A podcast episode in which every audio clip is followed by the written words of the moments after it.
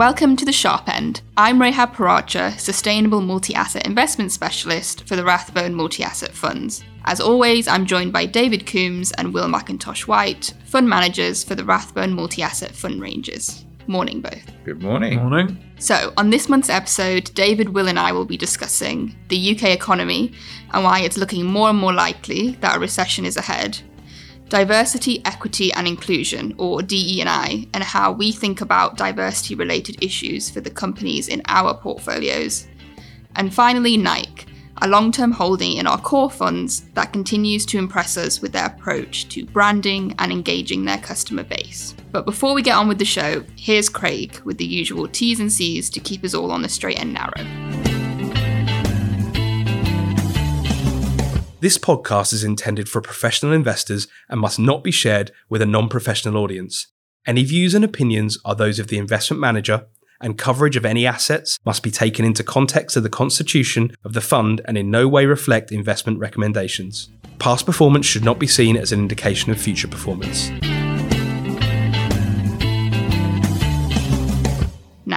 I think I speak for most people when I say it's pretty difficult to conjure up very much that feels positive in the UK at the moment, although the sudden September heatwave has definitely helped my mood this week. And I know we might sound a little bit like a broken record at this point, talking about UK recession incoming, but it does feel more inevitable than before. Wilko's gone bust, the future of Pizza Hut in the UK hangs in the balance as it battles ongoing debt, and UK fashion retailer Superdry was forced to suspend shares after it missed its accounts deadline and is under a cash crunch.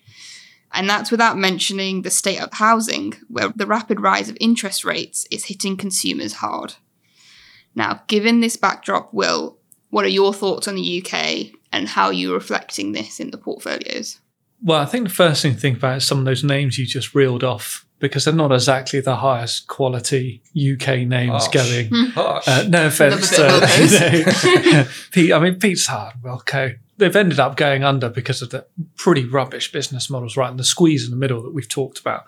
So I think I'm not sure Wilko's in the middle, but yeah, Wilko's not in the middle, but yeah, Yeah, yeah. well, um, generally speaking, I agree. and uh, so, to a certain extent, I guess you've got to be careful about drawing conclusions from names like that going under. But clearly, the fact that they've still managed to survive however many years up to this point shows something has changed. And that's obviously, you know, slightly more difficult consumer environment, higher interest rate environment, clearly weighing on that.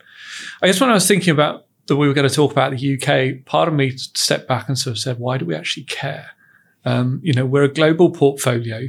We can invest anywhere. We can buy US treasuries and hedge out the currency risk. So we don't necessarily need to own gilts. The UK market is 4% of the global economy, I think now, or, or 4% of global markets. So dare I say, increasingly irrelevant, to be perfectly honest. Although most of our investors live in it.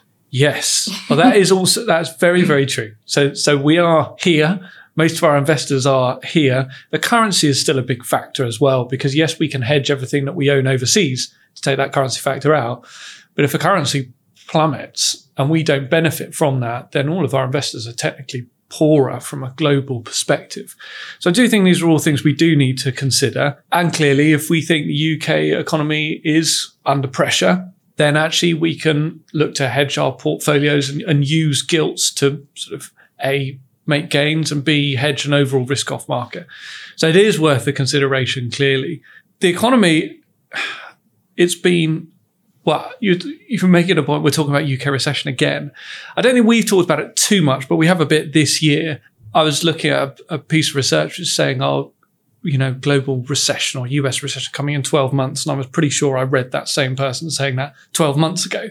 Um, and here we are. And economies have generally, particularly the US, but UK as well, been more resilient than people have thought. And that interest rate mechanism taken longer to feed through. And we know the reasons around. I mean, you mentioned housing, and there are people suffering clearly, but a lot of them who own their own houses or on fixed mortgages haven't even felt that pain yet. But the housing prices have fallen, right? Housing prices are starting to fall. But does that actually impact anything? Consumer confidence, maybe. Well, interestingly, I mean, you could say that if you listen to the house builders, it's the first time buyers were on strike effectively. Now, are they spending the cash they were saving for those deposits into the economy? Hence, that's why it's been more resilient. We won't know that probably for three years until the data comes through. It's it's possible, or they're they just saving that money and looking to use that deposit in 12 months or 24 months' time? Again, we won't know the answer to that, unfortunately. I think it does matter really from us in terms of from an opportunity perspective, actually, because I think the gilt market is interesting at these kind of levels. And we've been increasing duration in the in both the core funds and the sustainable funds. And in strategic growth fund at the moment, which is kind of the, the medium risk fund, the biggest fund, um, we're at seven years, which is I don't think we've been anywhere near that it's since inception. And, and you know why are we doing that? Well, because if you think about it, if you're yielding between 4.6 and 4.9 percent over a longer duration from current levels, you're now getting paid one to take the risk of buying gilts, and two, if we see a breakdown in that correlation that we've seen with equities and bonds over the last couple of years, if we do see a recession, and if the Bank of England has over tightened, and I noticed that Bailey's now supposedly saying we've gone as far as we need to, we think, well, we'll see. That probably means 50 basis point rise next meeting. But let's let's just take him to his word that they're on pause and watch mode, which I think actually is quite sensible. If they've over tightened and the housing market could move quite quickly, we'll go on to the housing market a little bit more in a minute, but you could see yields come down really quickly. And actually, you're going to make money from that. And also, you've got potential diversifier to, to your point to an earnings recession, albeit we don't have much in UK equity domestic earnings. But nevertheless, from our point of view, that's a, a very interesting risk reward trade, right? So gilts look very interesting. Do we want to go to full duration picture and overweight? No. I mean, when I say overweight, I mean overweight from a risk perspective. No, we don't. We still think, you know, the 30 year could go to 6%, it could go even higher we got to make sure we don't anchor around where we've been for the last 15 years because the last 15 years wasn't normal, right? So there is every chance the 30 year gilt could have six and seven. So what we're doing is incrementally increasing. Now we accelerated that increase as yields rose over the last month or so. And we've been buying 15 and 30 year gilts and the short end, the short end, you're getting paid, you know, 5% plus. That looks quite attractive. Kind of two to 10 looks less interesting and if you look at the actual yield curve, we identify something called, and this is quite topical, the Nessie curve. and that technical term, very technical term, and I'm copyrighting that. Um, the Nessie curve, and basically quite hard to describe in audio, but just you know, if our listeners can just bear with me, you will need some imagination. Get your pencils ready. If you think about the short end, um, we've got five percent, at 10 year, we're 4.6. So you've got a downward sloping curve. And 30 years is about 4.7. So it flattens from 10 to 30. The 15 to 20 was yielding 4.8. So higher than 10 and 30 years. Hence Nessie's hump in the middle. So we've been buying around that 15, 20 year because you're getting now whether it's quite hard to know why that mid range between 10 and 30 is it just a technical point maybe, probably. probably. We've been taking advantage of that. And so it's quite interesting because we, we've not had this exposure, as I said, since we've launched the funds. So I think you're absolutely right. In terms of from a global perspective, the UK is pretty insignificant and doesn't move the dial, to be honest. But right at this minute, I think because of we are generating UK inflation plus returns or trying to, attempting to, then the gilt market is a very important asset class right now for us. And go, just going back to the UK and the strength of the economy and the resilience that we've seen so far. And I know, you know, things like PMIs are turning down and not looking great, but you know, the economy seems to be ticking along okay. And you also have a situation where wages, to a certain extent, to me anyway, inexplicably running at 8%, I think, which I know we've got some problems with the labour market, but even that feels remarkable. But that is certainly going to be supportive of consumer spending if people are continually seeing wage increases coming through. Part of me has a question mark over that number. I mean, we've seen how often this data gets revised down. And, and quite frankly, I think we trust the data less and less. But there are certainly areas you could point to that suggest maybe the UK can stay resilient and because of the slightly different mortgage market can stay resilient for longer, even in the face of higher rates. And I guess one of the things we were discussing is where might be a pain point that comes slightly out of left field. And then we got discussing around Airbnb uh, which I think is a really interesting, very topical at the moment. It's about to join the S&P 500 in the US, US listed business. And it also has just seen some regulatory pressure in New York. Uh, whereby they have basically said that unless you are staying there and hosting and hosting a room, you're not allowed to sort of let out the entire apartment. So that's quite a big clampdown. Um, and that's going to have its own changes on the local market, probably increase hotel prices. Actually, it's probably an Hmm. inflationary pressure, maybe. But you know, you could easily see that happening in the UK, where we've got a housing crisis. Um, Yeah. I could easily see Cornish Council doing it. What's interesting when I was when I was looking at it as well is it has kind of spread across a lot of different cities. So in Florence, for example, they banned short-term rentals in the centre in June of this year as well. And even in places like London, there are some bans already. So it's like maximum 90 days a year that you can do short term rentals. Very similar in San Fran as well, where the host has to live there for 75% of the year. I think Amsterdam as well, they have a 30 day limit as well. So you can only do short term rentals for 30 days in the year. So I think that kind of spreading across cities has already started to happen. Also, so it wouldn't be surprising if it continues. No, I, I agree. Also, apparently in Canada now, to stop foreign ownership, which is a slight tangent, but I think potentially linked, they're looking to stop foreign buyers of, of, of owning empty properties. That you have to, you, if you're buying a, a, purchasing a property in Canada, you have to provide evidence you're going to live in it. Yeah. That's one of the ways they're doing it as well. Yeah. So why does this matter? I mean, obviously, one can understand the social aspects of this, but in terms of thinking about the housing market and something that what's different this time, what's difficult to actually measure is how many Airbnb properties are out there that the, that the new buy to let market. But where's you know buy to let, which was heavily leveraged and in 2008 ca- came unstuck. But at least if you had tenants, they were on relatively 12 month long leases. There was an element of income security. With Airbnb, there's none. So just throw this out there. If, you, if, you, if you're someone who's owning, you know, six of these Cornish properties and you're using them for Airbnb, and now you've just seen the UK housing market drop 5%, and you're seeing restrictions coming in. And by the way, we may have a Labour government next year. They've talked about rent controls. I don't think they'll do it, but they've certainly talked about it. You, you've got some serious political intervention yet again. And this is not just a UK factor, this is globally. What's the impact of those people owning those properties? Now, if I was sitting there right now, I'd be going, mm, do I want to be the first out? So what I was thinking about this was if you are you're a homeowner, you live in your house and you got a second home somewhere that you Airbnb to get a little bit of extra income, you probably own it outright. Um, or you might I in my gut, I sort of feel like most would probably that's an investment. It's long term. They're kind of Unless it's mortgaged on their principal yes, property. true. But what, but what I was thinking about is how many businesses have sprung up that are sort of ultimately just Airbnb. I did some digging. I don't know how reliable this data is because it's on something. I like a caveat there. Yeah, hundred percent.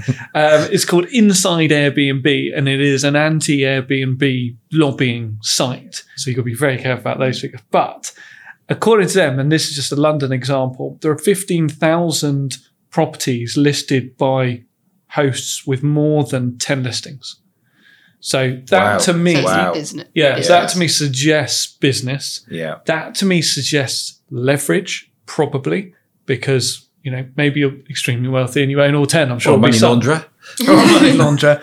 But that is enough properties, I would suggest, that higher rates, hidden those, and those mortgages where you're allowed to Airbnb, typically they're either floating, short term. Okay, you put down more deposit normally, so maybe there's not quite as big a mortgage. But if those properties are starting to get hit with higher Mm, rates, and then suddenly they're getting squeezed on both sides because there's a clampdown on the where they're getting their income from, you could just start to see some forced sellers. I think that's right, and it, you can't measure that. You, can- you know, we're not saying subprime, right? Let's be very Mm. clear. We're not don't want to frighten anybody, but there, there's there's definitely a new. It's not an asset class. I don't know how you describe it, Yeah. but, but this wasn't around 10, 15, 20. So you can't model this stuff, right? You know, it goes back to our hatred of models. So it's difficult to know the materiality of this risk, but I think it's important to acknowledge the risk. And I think all of that, and this is global, as we said, it's not just a UK phenomenon, but in the UK, I think we're particularly vulnerable. And you know, we talk about housing crisis, not enough houses in the UK. Is that actually true? Are there enough houses, just not enough houses available? And that's an easy political football to kick, right? So this feels quite a high probability of that intervention to free this up because Airbnb is there to be kicked right now. And if you're on the wrong side of that, I'm sorry.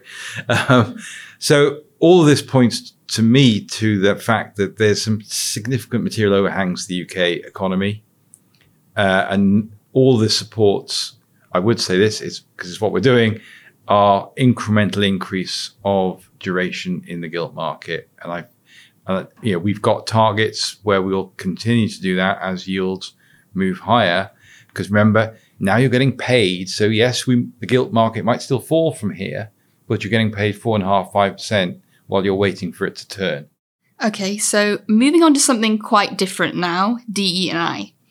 So, in honour of National Inclusion Week, which is taking place during the final week of September, we thought it would be interesting to talk about diversity in the context of investing and how we approach the topic with the companies we both own and are thinking of buying. As is the case with lots of social issues, there are both opportunities and risks for companies to consider when talking about diversity, especially because it is an emotive topic with differing opinions.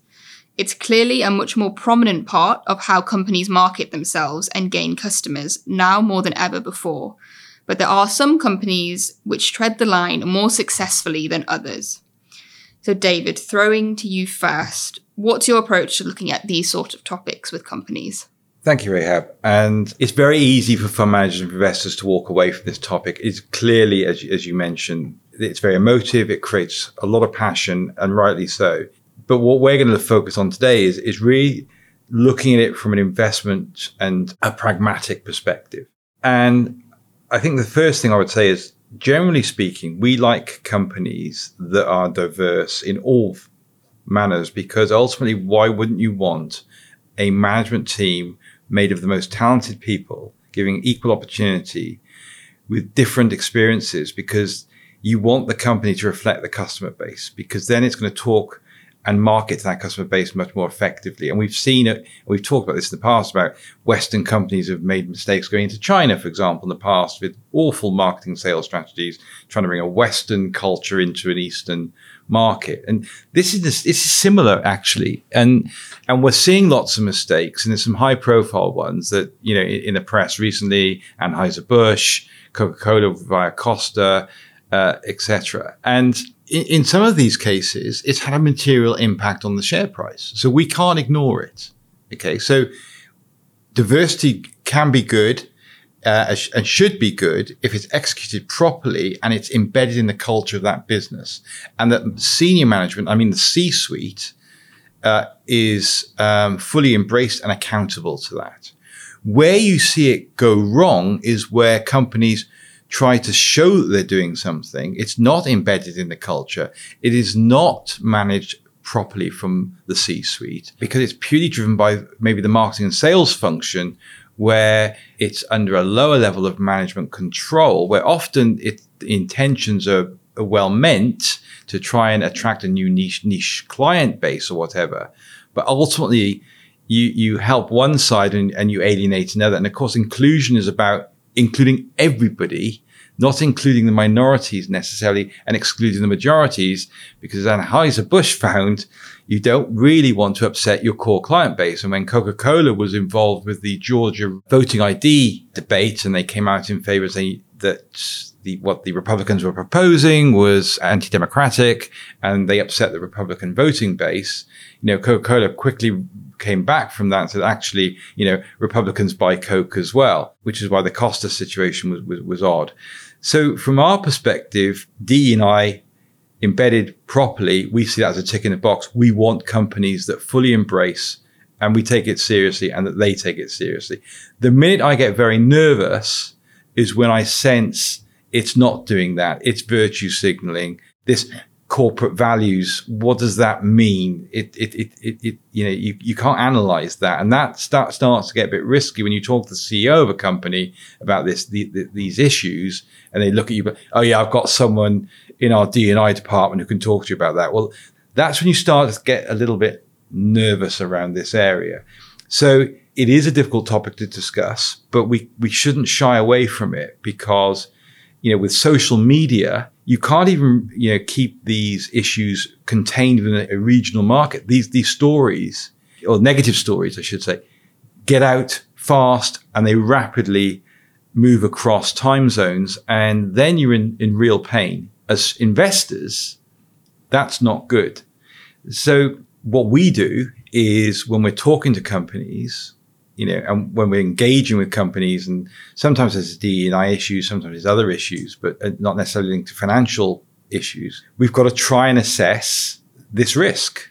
And, you know, unfortunately, like a lot of risks that aren't necessarily quantitative, it's not easy. And, and it's about people. And that's why meeting management teams is so important. You talk about making you nervous. Everything around this topic makes me nervous because it's I think it's very difficult to I was going to use the term win, but I don't really mean the term win.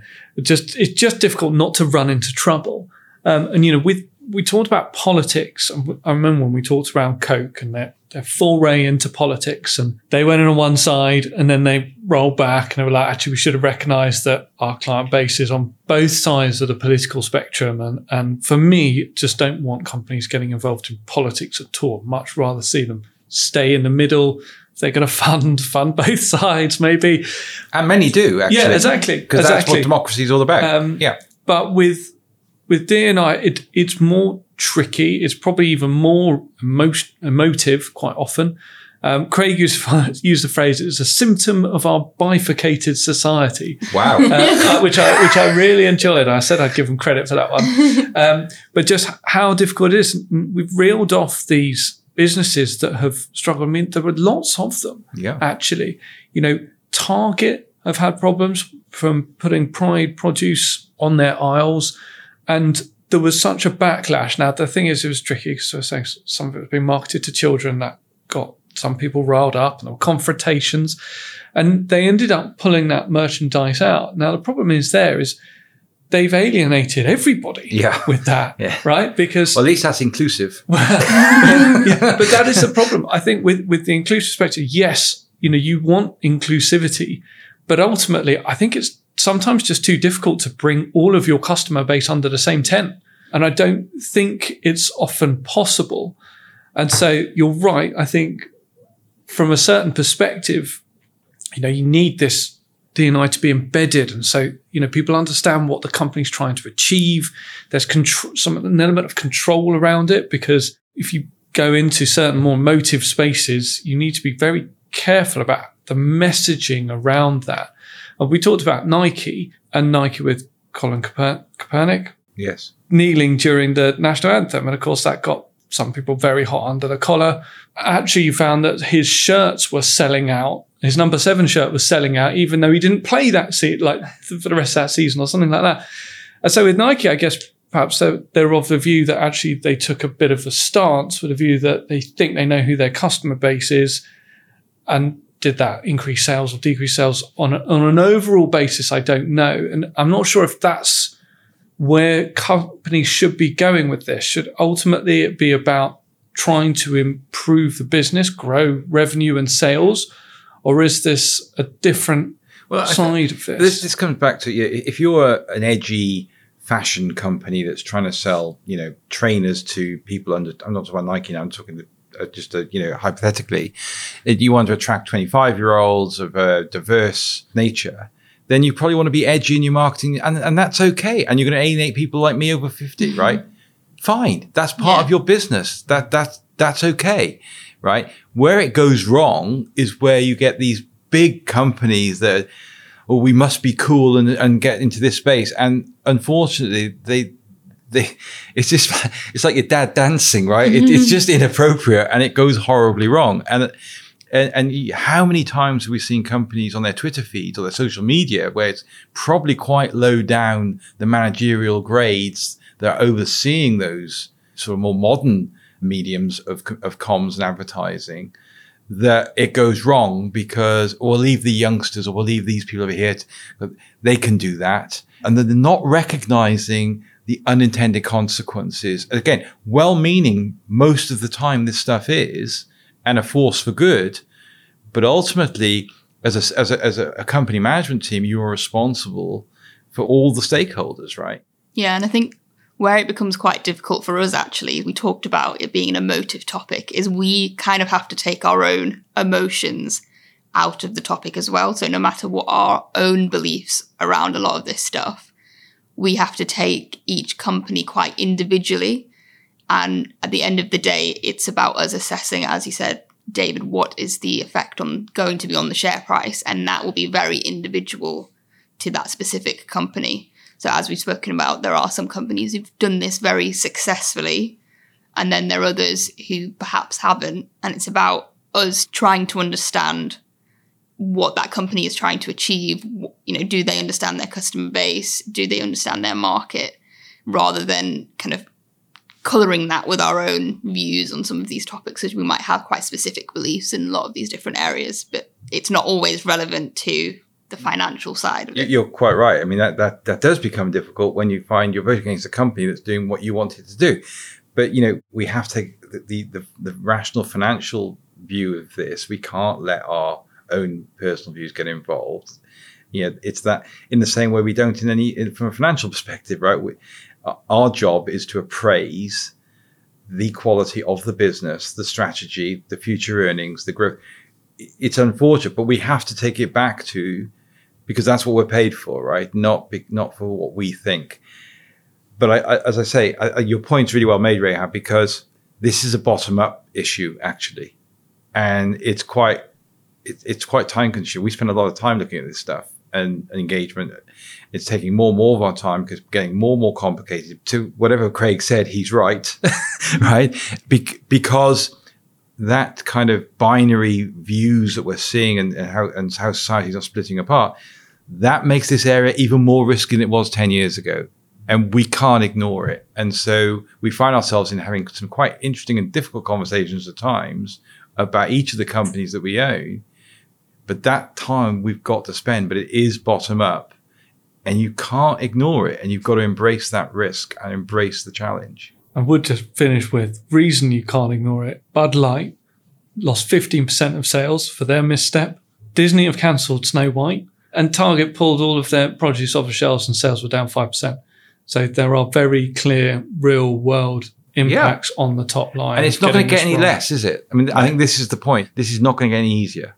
So following on from DE&I and also some retailers that have been going bust, we've talked about it already, but it felt apt to speak in more detail about Nike as our stock for the episode. Now, Nike is a company which has always leaned into speaking up about social and political issues, and as we've mentioned, has done so very successfully. Their brand and marketing has always been innovative and forward thinking, which is why we've liked the company for a while. It has been a little weaker recently, though, so, Will, what are your thoughts on the company and why Nike is one of the very few retailers we do own in the portfolios? Well, having just watched Air, it was very important yes, to I watched, re- I watched revisit. it last night. I, I, watched it last week. Yeah. Preparation See, we, for the podcast. we do our research, right? absolutely. Um, I don't know how, how much it's based on truth. I mean, you've read Shoe Dog, so I think there's there's elements of truth in there as well.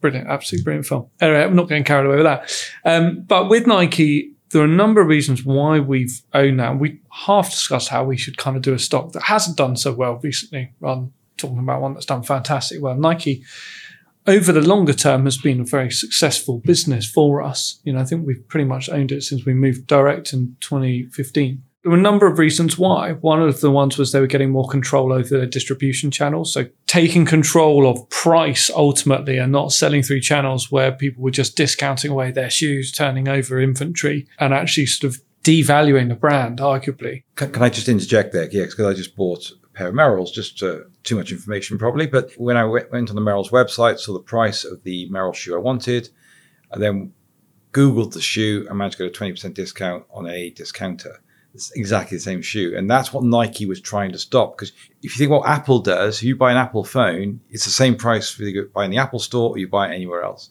And that's what Nike has been trying to achieve is, is that amplification of retail.